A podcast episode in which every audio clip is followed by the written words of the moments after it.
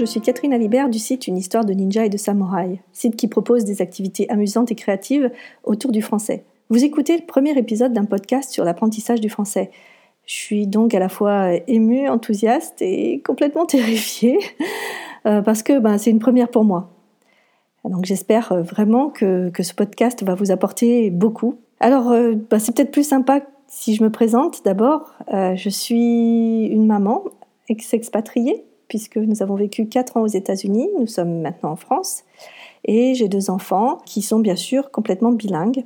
Et donc aux États-Unis, mes enfants se sont mis à l'anglais, et puis petit à petit, je les ai vus perdre le français et surtout ne pas acquérir la lecture et l'écriture en français. Donc il a fallu que je fasse quelque chose et j'ai décidé de me remonter mes manches et de créer quelque chose de très particulier, quelque chose qui allait complètement avec notre situation. Je voulais pas de quelque chose de lourd, mais je voulais que mes enfants deviennent curieux et aiment finalement la langue française. J'y suis arrivée et j'ai décidé de créer du coup beaucoup de programmes et d'activités pour aider d'autres enfants expatriés, de plus en plus aussi des enfants français qui n'aiment pas le français, que l'orthographe donne des allergies et voilà. Donc sachez d'abord que j'ai mis très longtemps à me lancer dans ce podcast. L'idée me trotte dans la tête depuis plus d'un an, mais je n'osais pas. Alors je n'osais pas non seulement à cause de ma timidité naturelle, que vous devez entendre un peu dans ma voix, je n'osais pas surtout parce que j'arrivais pas à trouver le ton juste. En effet, je suis parent moi-même, j'ai lu de nombreux livres sur la parentalité, j'ai suivi des cours, des conférences, mais à chaque fois il y avait quelque chose qui me gênait. C'est le fait que l'on me dise à moi, parent, ce que je dois faire. Que l'on insinue les bonnes pratiques à avoir avec ses enfants, et c'est comme ça que ça marche. Donc, je suis loin d'être parfaite, mais je pense que j'arrive quand même à faire aimer le français aux enfants et à appuyer à tirer sur les bonnes ficelles pour faire en sorte que le français ne soit pas une corvée. Du coup, j'étais un peu gênée parce que je voulais pas faire un podcast sur des conseils à donner, parce que bien sûr j'ai des conseils à vous donner, mais en tant que parent, je refuse de vous donner des conseils. Donc j'ai réfléchi sur mon propre parcours. Je me suis rendu compte que ce qui m'a fait grandir, ce qui m'a fait m'améliorer, ce qui a amélioré mon quotidien, c'était finalement des pensées, des réflexions qui avaient résonné en moi et qui finalement m'avaient apporté du grain à moudre. Et ce grain, une fois qu'il a été moulu, une fois que je l'ai pris et que je l'ai moulu moi-même, ça a été finalement très facile de l'incorporer dans mon pain quotidien. Et j'ai pu ainsi appliquer des choses au jour le jour qui collait aussi parfaitement à ma situation, parce que je sais que il n'y a pas 2 situations pareilles, on a tous des situations particulières. Donc voilà, ces pensées, ces réflexions m'ont permis de grandir. Donc c'est ce que je vous propose, non pas des conseils à appliquer au pied de la lettre, mais plutôt des réflexions qui vous permettront de trouver, je l'espère, une belle harmonie familiale et qui aideront votre enfant à apprendre mieux et apprendre plus. Voilà, trêve de bavardage, pour ce premier épisode, je vais vous parler d'un mythe de l'apprentissage. On pense tous que nos enfants sont ignorants et qu'il faut finalement leur donner du savoir, des connaissances, et qu'une fois qu'ils auront eu toutes ces connaissances, tout va bien se passer.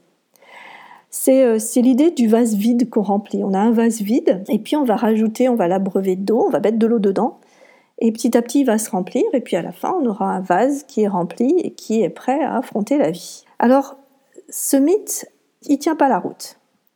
Premièrement, parce que votre vase, il a déjà quelque chose, il a des petits cailloux, des petites choses dedans. Votre enfant, il apprend naturellement, il apprend par plein de choses autour de lui. Par exemple, on sait que déjà, dans le ventre de leur mère, les enfants sont bercés par ces paroles, et de ce fait, dès leur plus jeune âge, ils savent différencier la langue maternelle des autres langues. Donc ce vase n'est pas vide, clairement. Votre enfant sait des choses, et il en sait plus que vous ne croyez. Et puis le mythe me gêne vraiment parce qu'il est faux, puisque le vase est percé. Vous aurez beau remplir ce vase de connaissances, seule une partie restera. On le sait, le cerveau fait le tri, il renforce des connexions qui sont utilisées souvent et il efface celles qui ne lui semblent pas utiles ou celles qui sont isolées. Si vous vous rappelez de tout votre parcours scolaire et que vous faites le point, vous vous rendrez compte que ce que vous utilisez actuellement dans votre travail, au jour le jour, il n'y a aucun souci, vous vous en rappelez comme si c'était hier.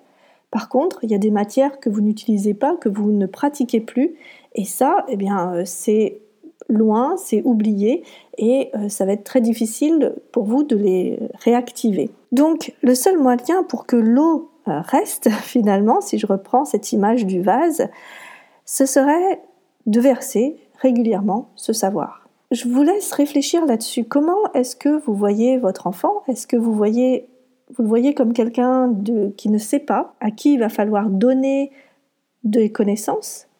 Ou est-ce que c'est quelqu'un qui sait et qu'il va falloir guider ? Apprendre, c'est une activité qui est très complexe. On apprend tout le temps, on apprend via différents canaux, et puis chacun sélectionne plus ou moins consciemment ce qu'il retient. Notre rôle de parent, ne serait-il pas alors d'accompagner notre enfant en le conseillant, en l'inspirant et en le soutenant dans l'effort ? Qu'en pensez-vous ? Moi, j'adorerais vous lire. J'espère que vous allez mettre des commentaires. Je répondrai bien sûr à toutes vos questions et à tous vos commentaires. Si vous avez envie de mieux me connaître, je vous invite à aller sur le site Une Histoire de Ninja et de Samouraï.com. Vous pouvez aussi taper « Ninja et Samouraï apprendre le français » sur votre moteur de recherche préféré et vous me trouverez très rapidement. Vous pouvez aussi me suivre sur la page Facebook « Une Histoire de Ninja et Samouraï », à savoir, je propose toutes les semaines des défis, des petits défis pour la famille. Ça s'appelle les Jeux à la Noix et ce sont des petits défis d'écriture à réaliser en famille. Vous pouvez aussi rejoindre notre belle communauté de parents en suivant le groupe « Le Français à la Maison ». Ce groupe est fermé, mais une fois que vous serez dans ce groupe, vous pourrez bien sûr y partager votre expérience et bénéficier de la bienveillance et des échanges précieux qu'il y a dans ce groupe. Une dernière chose avant de vous quitter, si vous avez aimé ce podcast, merci de le partager dans votre réseau et si vous avez le temps de mettre 5 étoiles sur iTunes. Ça me permettra d'être encore plus visible pour des parents que mon émission pourrait intéresser. Encore merci, je vous dis à la semaine prochaine pour la suite des aventures et je vous parlerai d'un autre mythe sur lequel il va falloir se pencher. À très bientôt, une belle semaine à vous. Bye bye.